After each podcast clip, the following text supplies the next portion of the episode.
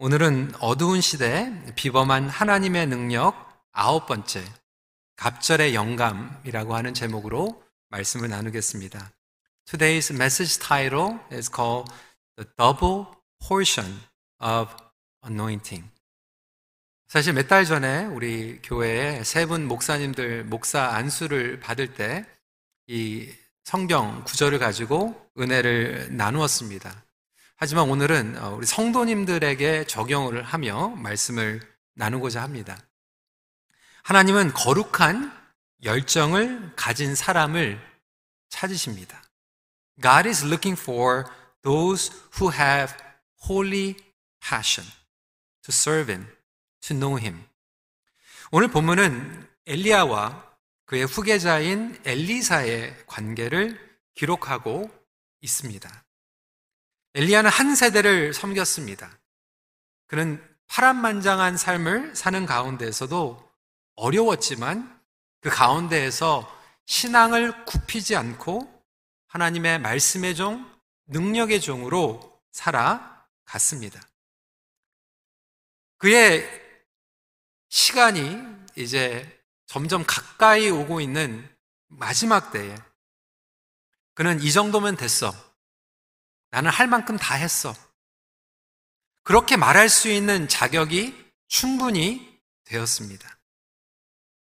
그럼에도 불구하고 그는 하나님께서 부르시는 그 순간까지 사명을 감당하는 것을 보게 됩니다. 우리 교회에도 과거에 성실하게 하나님의 사명을 감당하신 믿음의 선배님들이 계십니다. 하지만 나이가 든다고 해서 노년이 된다고 해도 여러분들의 사명이 절대로 끝나는 것은 아닙니다. 하지만 지금 세상은 우리에게 이야기합니다. 젊을 때 고생하고 나중에 편안하게 누리는 것이 성공한 삶이라고 그렇게 거짓으로 유혹을 합니다. 존 파이퍼 목사님은 Don't waste your life라고 하는 책에서 이렇게 얘기를 합니다. 길기 때문에 제가 한국어로 번역한 것만 나누고자 합니다. 미국 문화에서 가장 큰 비극 하나를 꼽는다면 그것은 나와 같이 나이가 들어가는 사람들로 하여금 인생을 낭비하도록 유혹하는데 수억 달러를 투자하고 있다는 것이다. 은퇴라는 명목으로 설득되어지고 있는 메시지는 여태까지 수고했으니 이제는 즐기라이다. 하지만 무엇을 즐기라는 것인가? 앞으로 이십 년 이상을 그냥 놀며 즐기라는 말이다. 수많은 사람들이 아직도 육체적으로 건강한데도 불구하고 단순히 낚시, 여행, 시간 때우기, 골프, 빙고, 카드놀이, 조개수집 등으로 시간을 때우는 가운데 이 세상에 남은 삶은 소비되어 가고 있다. 단순히 그런 모습으로만 시간을 보내며 손에 못자국이 남아있는 예수님을 대면할 준비를 하고 있는 것이다. 우리 성도들 가운데서도 이제 은퇴를 앞두거나 은퇴를 하신 성도님들이 계십니다. 여러분들은 지금 무엇을 하면서 시간을 때우고 계십니까? 어떻게 주님을 다시 만날 연습을 하고 계십니까? 과거에만 하나님께 쓰임을 받은 것으로 끝나는 것이 아니라 생명을 다할 때까지 끝까지 사용받는 것이 거룩한 열정입니다. 우리 때만 잘하고 끝나는 것으로 마무리되지 않죠. 또한 다음 세대, 우리 청년들, 우리 자녀들이 네 지혜와 능력과 경험과 노하우를 가질 수 있도록 전수하는 것도 필요합니다. 엘리야는 자기 때만 열심히 섬긴 것으로 끝나는 것이 아니라 후배를 양성하고 엘리사뿐만이 아니라 다른 후배 선지자들을 세우는데 지금 에너지를 쏟고 있습니다. 우리 사회에서도요, 얼마나 그런 어르신들이 필요한지 몰라요. 사실 이민 사회를 보면 젊은 세대, 우리가 청년들이 지도자로 계속해서 끊임없이 나와야 되는데도 불구하고 수많은 단체들이 아직도 똑같은 사람들이 수십 년 동안 그곳에서 뒤에서 벽이 되고 디딤돌이 되는 것은 중요한데 아직도 여전히 다른 사람들을 키우지 못하는 것들을 보게 되면 얼마나 안타까운지 몰라요. 수년 전에 세계 선교 전략대회가 있었습니다. 로잔 대회였습니다.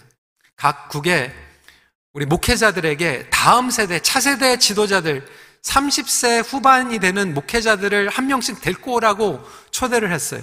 미국, 캐나다, 유럽 전 국가에서 삼십 대 후반에 있는 젊은 목회자들을 이 선교 전략회의에 데리고 왔습니다. 유일하게 한국교회만 오십 대 후반 목사님들이 차세대로 왔어요. 이게 쉽지가 않다라고 하는 거예요. 교회도 마찬가지입니다. 교단도 마찬가지입니다. 다음 세대를 세워주는 어른들이 반드시 필요합니다. 그리고 우리 젊은 세대들은 전 세대를 디딤돌로 해서 하나님께서 말씀하시는 이 갑절의 영감을 간절히 사모해야 됩니다. 왜 그렇습니까? 지금 이 세상은 갑절로 세 배로, 열 배로 어두운 시대를 살아가고 있습니다. 예전의 유혹보다 갑절로 세 배로, 열 배로 더 큰 유혹들이 교회를 향해서, 믿는 자들을 향해서 삼키려고 다가오고 있습니다. 엘리야는 하나님께서 자신을 곧 부르신다라고 하는 것을 알고 있었어요. 그 후에도 하나님의 일은 계속되어야 되기 때문에 그렇게 바쁘게 선지자 학교들을 세우고 인재들을 양성하였던 것입니다.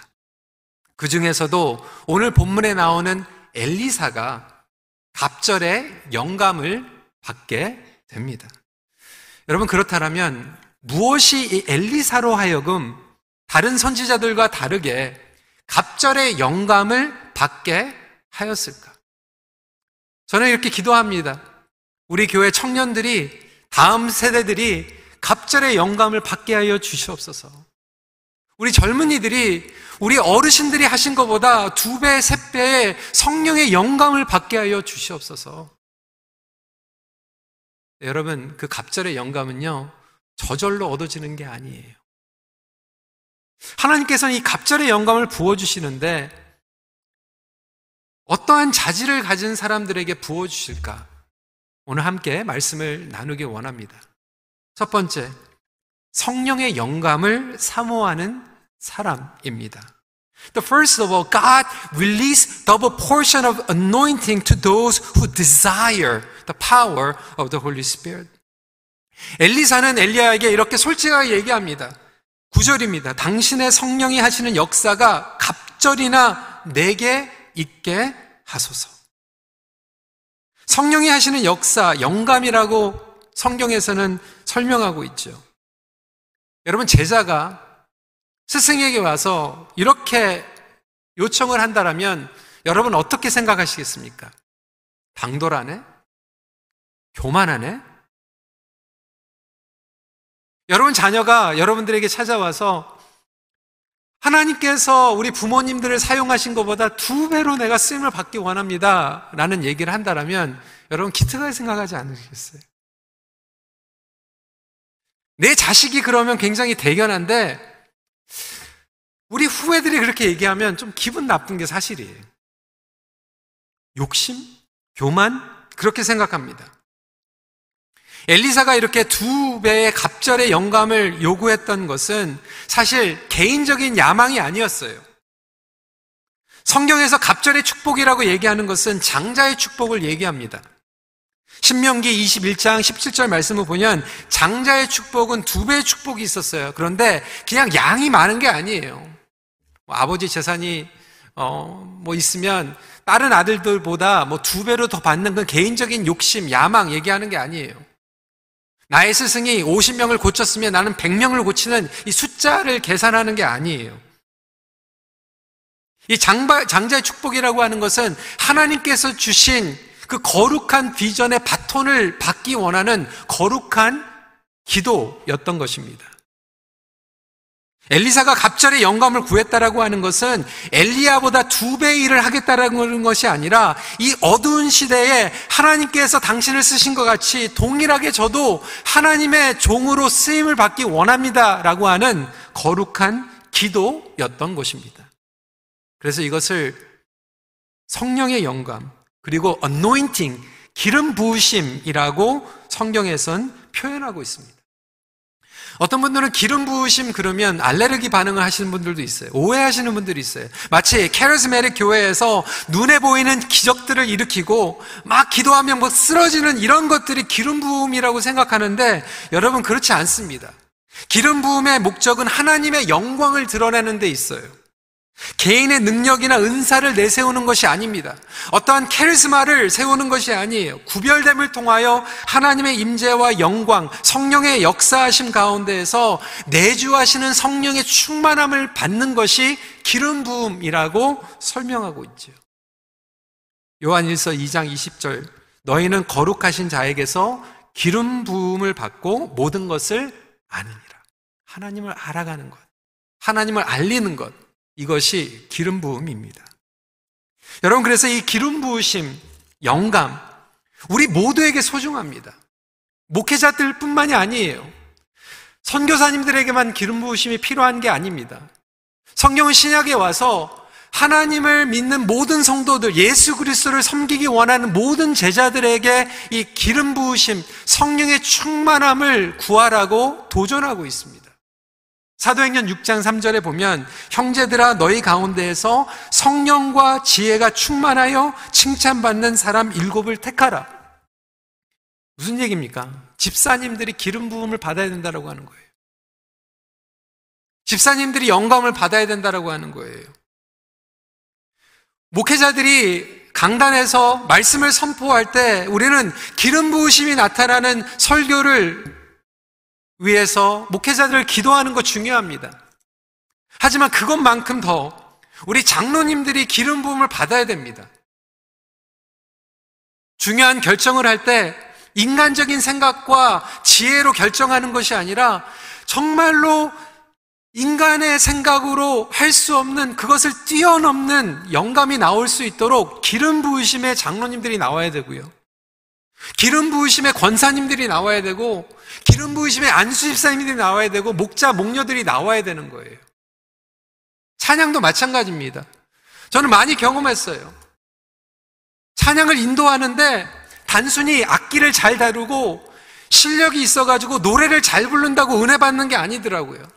조금 투박하고 부족한 것 같지만 하나님께서 기름 부으심의 찬양 인도자를 통하여서 성령님께서 역사하시고 우리의 마음이 활짝 열리며 하나님의 영광 가운데에서, 임재 가운데에서 들어가는 찬양이 있어요. 여러분, 성가대도 마찬가지입니다. 실력이 좋고요, 전공자들이 질비하게 있는 찬양대, 성가대에서 스킬은 좋은데 마음이 움직이지 않는 그러한 성가를 저는 많이 들어봤어요. 반면에 정말로 투박하고 화음도 단순한데 하나님의 마음을 움직일 뿐만이 아니라 그곳에 있는 모든 사람들이 은혜 받는 찬양도 들어본 적이 있어요. 교사도 마찬가지예요. 똑같은 학생들, 똑같은 교재를 가지고 가리키는데 어떤 선생님들에게는 기름 부으심이 있어서 그 선생님이 가르칠 때는 주일학교 아이들도 예수님을 영접하고 주님 앞에 돌아오는, 그리고 회개하는 역사를 경험하는 썬데이 스쿨이 있다라고 하는 거예요. 목자에게도 기름 부으심이 필요합니다.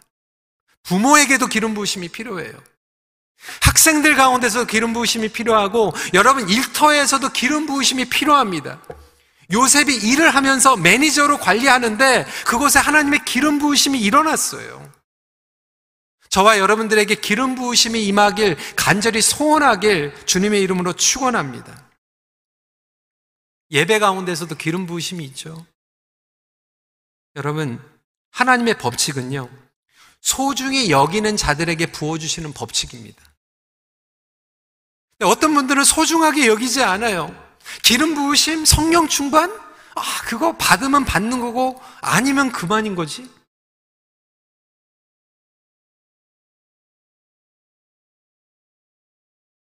영감을 간절히 사모하시는 주, 자, 자들에게 부어주시는 것이 영적인 법칙이에요. 소중한 자에게 여기는, 소중하게 여기는 자에게 주시는 거죠. 어렵지만 귀하게 여기고 간절하게 구하는 사람. 사실 우리 선배님, 우리 어르신들은 이민 생활을 하면서 정말 간절히 원했어요. 아니, 하나님 안 계시면 정말 못 살았어요. 그래서 컨비니언스 스토어를 매일 하고 쉬는 날 하루도 없을지라도 새벽에 그렇게 주님 앞에 나와서 울었고 부르짖었고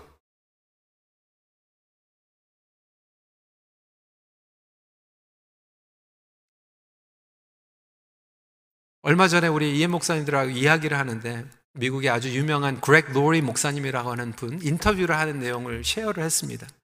그렉 로리 목사님은 미국의 천구백칠십 년, 천구백팔십 년도에 미국의 부흥 가운데 한중간에 있었던 그러한 목사님이시죠. 저도 구십 년대 신학교 다닐 때 그분의 설교를 매주 들었어요. 그분이 하베스트 크루세이드라고 하는 엔하임 그 스타디움에 막 몇만 명씩 모여가지고 예수님께 회개하는 놀라운 역사들이 일어났어요. 근데 최근에 이분을 모시고 라디오쇼에서 인터뷰를 했습니다. 목사님, 하나님께서 미국을 축복하여 주셔서 천구백칠십 년도, 천구백팔십 년도에 영적인 놀라운 부흥들이 있었는데 목사님 어떻습니까? 다음 세대에 하나님의 부흥이 정말 이 미국 땅에 임할 것 같습니까? 그렉 로이 목사님이 이렇게 대답했습니다. 저는 대답은 모릅니다. 부흥은 하나님께서 하시는 겁니다. 하나님께서만 아십니다. 그런데 제가 우려하는 거 하나가 있습니다. 우리 다음 세대들은 부흥을 간절히 원하고 있는 것 같지는 않아요.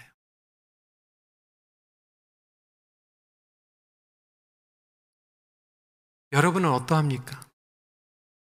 여러분 자녀들은 어떠합니까? 정말 하나님 없으면 못 살겠다 하면서 간절히 원하는 그 desperate desire가 있나요? 아니면 주면 주시고 아니면 아니고.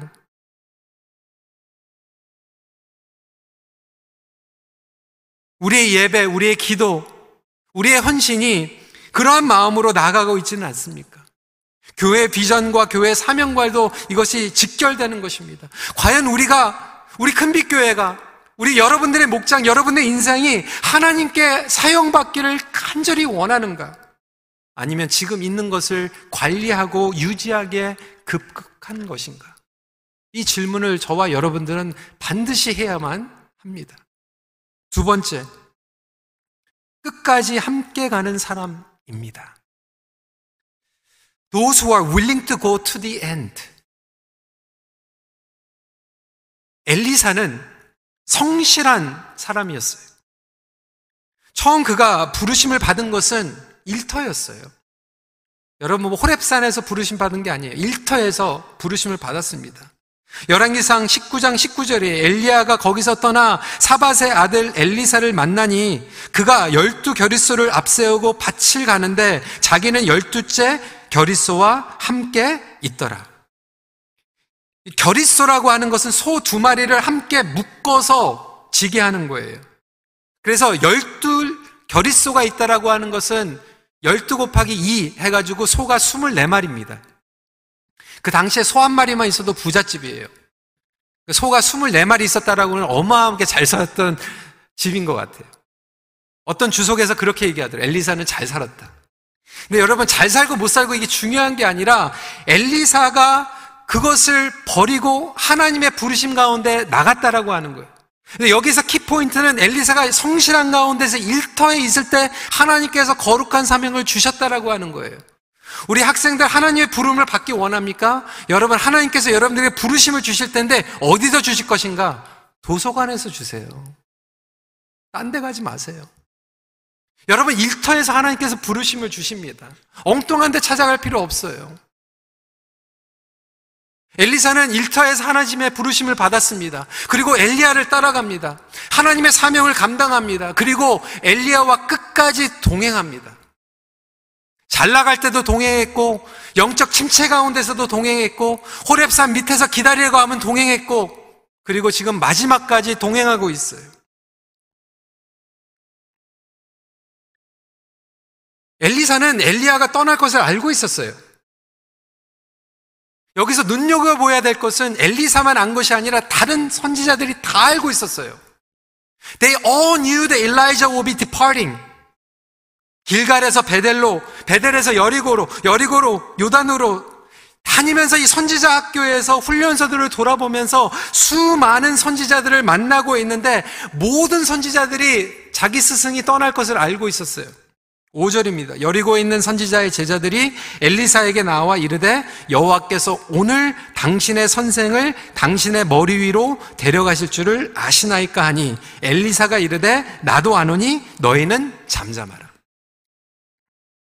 선지자들의 입장에서는요, 엘리야가 이제 떠날 거거든요.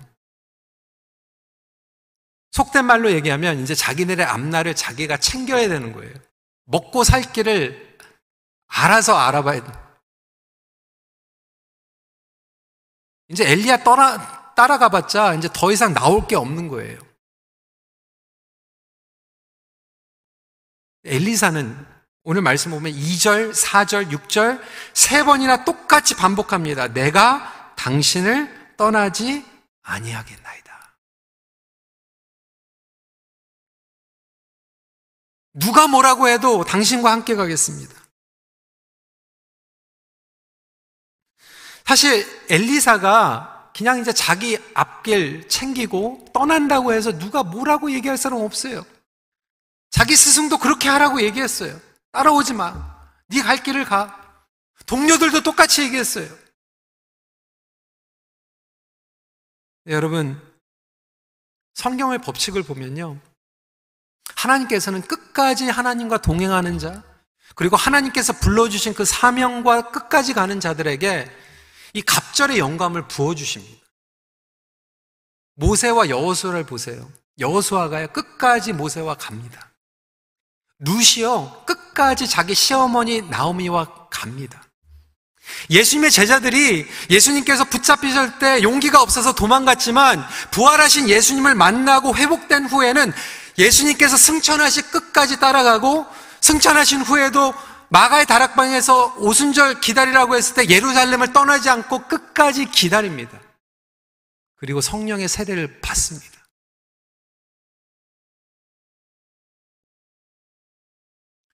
제가 신학교 다닐 때 저희를 멘토링 해주셨던 목사님께서 젊은 목회자들에게 그렇게 얘기했어요. 전사님들, 목사님들, 두리번 두리번 거리지 마십시오. 여기저기 기웃거리는 목회자 되지 마세요. 저는 우리 성도들에도 마찬가지라고 생각합니다. 여러분, 두리번 두리번 거리지 마세요. 여기저기 기웃거리는 성도 되지 마세요.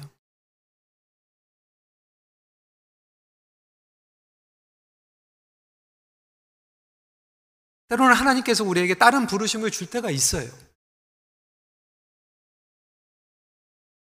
우리 교회에도 정말 예전에 몸된 교회에서 수십 년 동안 충성하고 신앙의 양심을 위해서 타협하지 원치 않아서 또 하나님께서 부르신 가운데에서 또 하나님의 신앙의 장막터를 옮기신 성도님들도 계세요. 중요한 것은 하나님께서 지금 불러주신 이곳에서 얼마만큼 신앙의 뿌리를 깊이 내리고 성령의 영감 가운데에서 쓰임을 받을 수 있는가. 그것을 사모하는 자들은 하나님께서 축복하여 주시고 성령의 영감을 부어주십니다. 저는 우리 돌봄이, 그리고 세교육위원들에게도 그렇게 얘기해요. 우리가 교회에 커밋하는 것 자체가 세일즈가 아닙니다. 정말 교회에 등록하는 것 자체가 기도하고 정말 하나님의 부르신 가운데에서 나가는 거예요.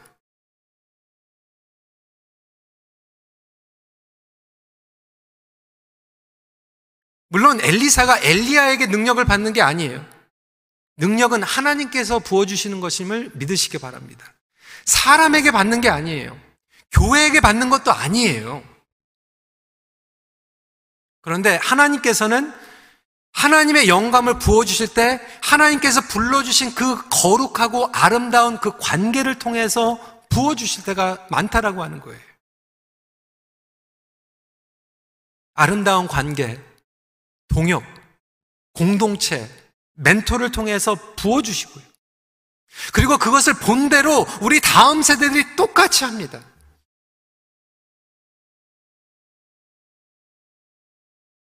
별거 아닌 것처럼 우습게 생각해서는 안 돼요. 여러분, 우리가 보는 것을 결국 우리는 합니다. 우리 청년들이 와가지고 지금 팬데믹 가운데서 우리 어르신들이 어떻게 섬기는 것을 보면서 이제 그대로 하는 거예요. 우리 자녀들이 팬데믹 가운데 우리 부모님들이 어떻게 예배를 드리고 어떻게 신앙생활을 하고 있는가를 통해서 그들이 나중에 고난과 역경 가운데서 그렇게 믿음을 지키는 거예요.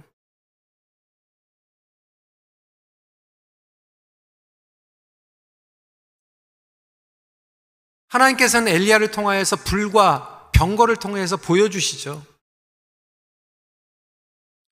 그럼 말씀 보세요. 십일 절에 두 사람이 길을 가며 말하더니 불수레와 불말들이 두 사람을 갈라놓고 엘리야가 회오리 바람으로 하늘로 올라가더라. 열왕기하 육 장 십칠 절 말씀을 보면 기도하여 이르되 여호와여 원하건대 그의 눈을 열어서 보게 하옵소서 하니 여호와께서 그 청년의 눈을 여심에 그가 보니 불말과 불병거가 산에 가득하여 엘리사를 둘렀더라. 엘리야를 통해서 불과 병거를 보여주셨는데 나중에 엘리사가 똑같은 역사를 경험합니다. 하나님께서 모세를 통해서 홍해를 가르셨는데 여호수아를 통해서 요단강을 가르세요.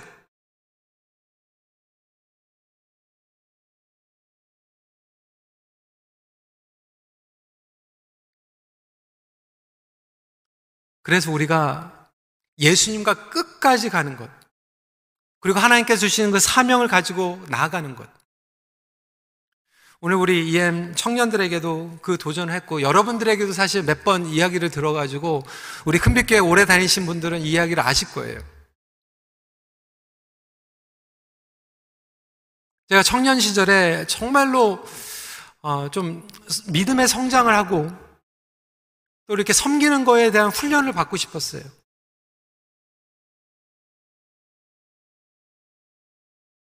한 번은 우리 교회, 같은 교회도 아니지만 영적인 멘토를 찾아가게 되었습니다. 우리 이미 소천하신 우리 박재훈 목사님의 아들 되시는 키트 목사님, 대학생 때 저와 제 아내가 청년 때, 결혼하기 전에 약혼했을 때 찾아갔어요. 훈련받고 싶습니다, 목사님. 양육시켜주세요. 양육을 받았어요. 일 공 일, 이 공 일, 삼 공 일 한 네 단계, 다섯 단계까지 한 것 같아요. 그런데도 이 양이 안 차는 거예요. 조금 더 배우고 싶은데, 근데 목사님은 좀 관계 중심은 아니세요.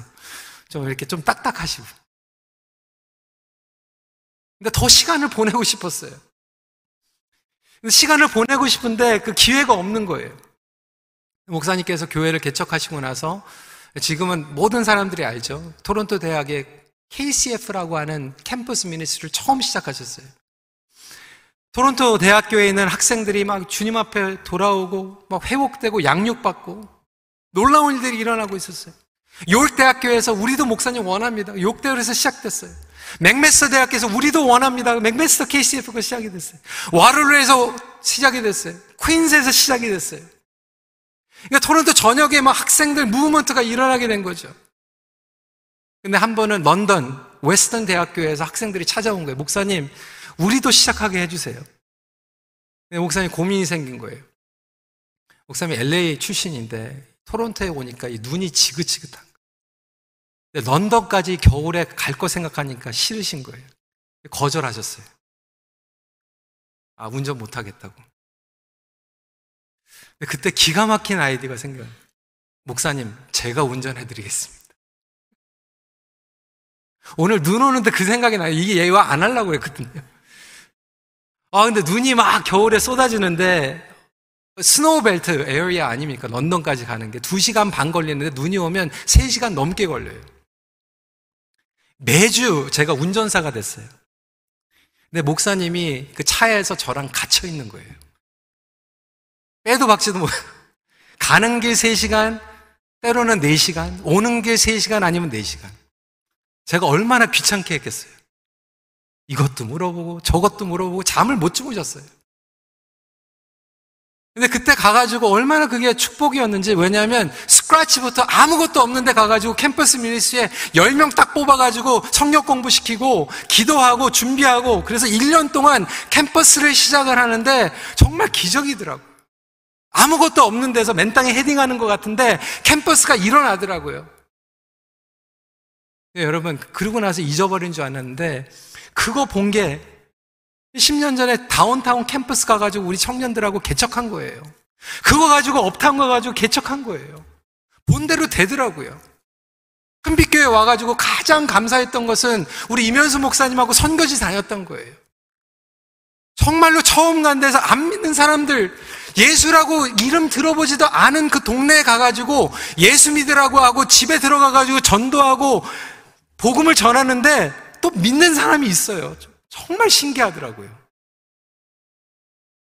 그때부터 선교지 다니는데 우리 장로님들, 우리 이엠에도 우리 장로님들 계시죠. 임정혁 장로님, 전신 장로님하고 아프간 다녔죠. 북한 갔죠. 말리 다녔죠.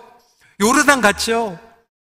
근데 그때 우리 청년들이 장로님들하고 같이 다니면서 그 선교하고 그거 보고 이제 그들이 리더가 되는 거예요.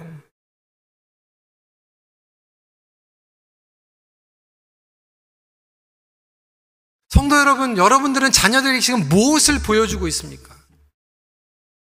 아니, 과거에는 정말 잘 나갔는데 열심히 섬겼는데 이제 끝은 보여줄 게 없어가지고 과거만 얘기하고 끝은 숨기고 싶고 끝은 창피한 그런 마음이 혹시 있지는 않습니까? 그렇다면 우리 어르신들도 우리 선배들도 끝까지 하나님의 갑절의 영광을 붙잡고 나아가는 것 얼마나 중요하겠습니까? 그리고 우리 청년들 기웃기웃거리지 말고 정말 믿음의 뿌리를 내리고 하나님께서 부르신 그곳에서 갑절의 영감을 사모할 때 하나님께서 그 순리대로 성실함 가운데에서 부어주시는 거예요.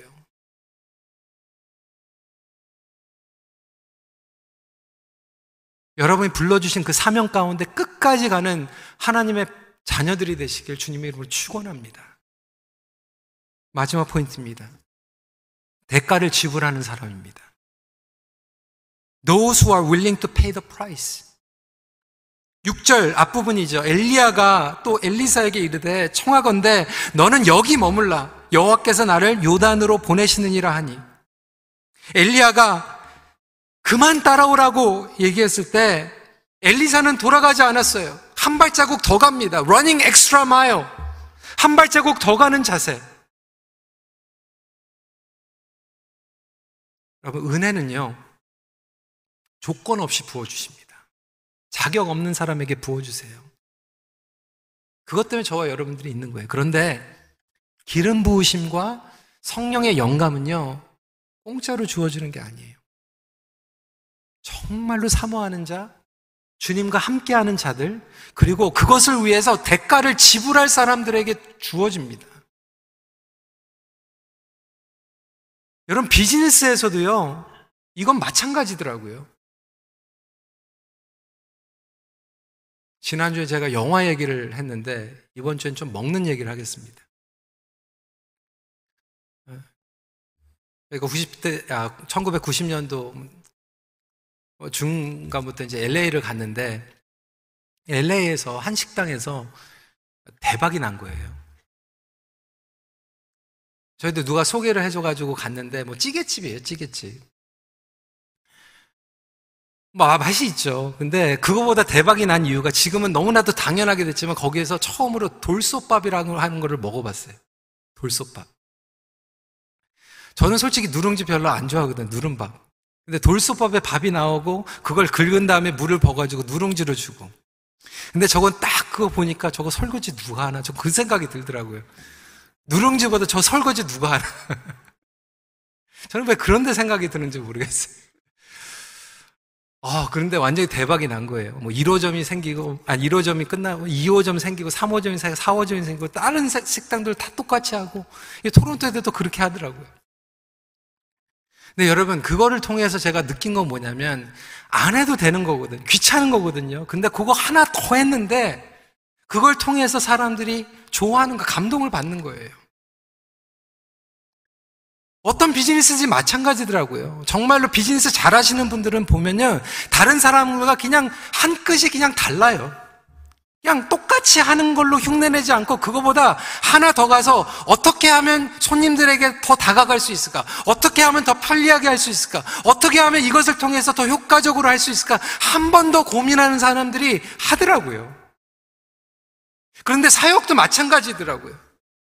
위원회를 섬기든지 목장을 하든지 그냥 남들이 하는 것만큼 아 그거 안 해도 돼, 대강 해도 돼, 그 정도 했으면 됐어 하는 사람들보다 그래도 한 번 더 기도하고 한 번 더 고민하고 한 번 더 적용해보고 한 번 더 눈높이를 맞춰주는 사람들의 사역 가운데에서 그 대가를 지불할 때 그것을 통하여서 놀라운 역사가 일어난 것을 보게 됩니다. 안 해도 되는 것 같은데 그걸 하더라고요. 대강, 대충하는 자세. 여러분 차이점은 재주가 아니에요. 실력이 아니더라고요. 모든 사람들이 꿈을 가집니다. 모든 사람들이 소원하는 게 있어요. 그런데 대가를 지불하는 거 원치 않아요. 모든 사람들이 하나님을 알고 싶은데 성경책을 열고 싶지 않아요. 모든 사람들이 하나님의 뜻대로 살고 싶은데 기도하지 않아요. 모든 사람들이 부흥하는 교회의 성도가 되고 싶은데 교회를 위해서 부흥 기도하지 않아요. 모든 사람들이 사랑의 관계를 갖고 싶은데 용서하지 못해요.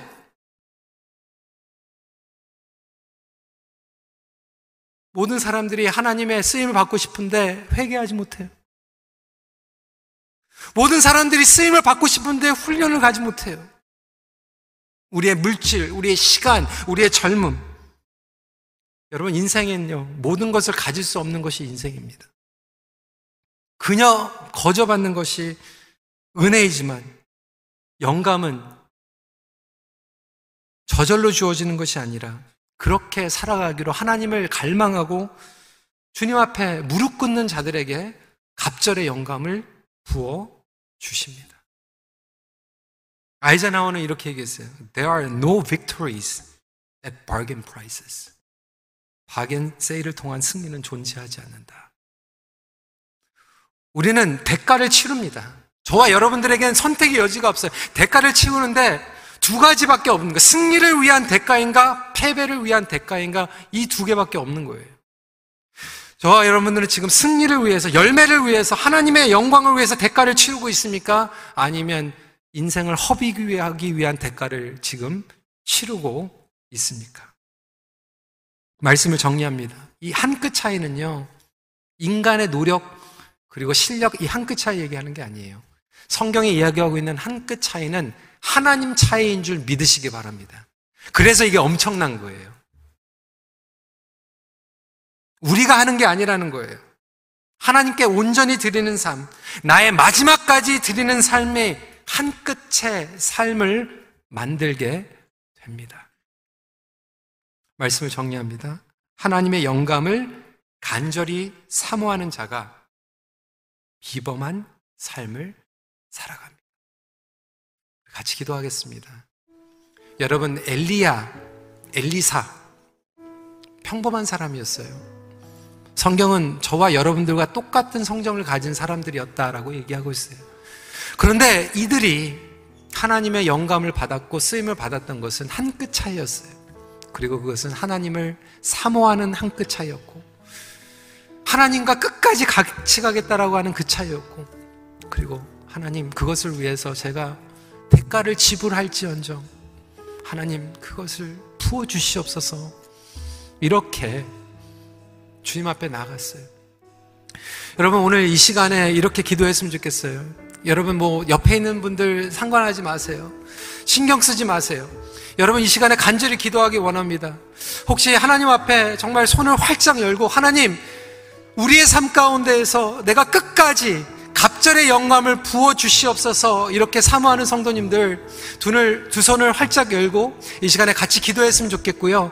첫 번째로 우리 자신을 위해서 기도하고, 두 번째로 이 시간에 우리 큰빛교회를 기도했으면 좋겠습니다. 하나님 우리 큰빛교회에 갑절의 영감을 부어주시옵소서, 이렇게 기도하시고요. 세 번째로 하나님 우리 자녀들, 우리 청년들에게 갑절의 영감을 부어주시옵소서. 우리에게, 그리고 우리 교회에게, 우리 자녀들에게 이 갑절의 영감을 부어주시옵소서. 이 시간 여러분 소리내서 주여 세 번 외칠 수는 없지만 제가 대표로 하겠습니다.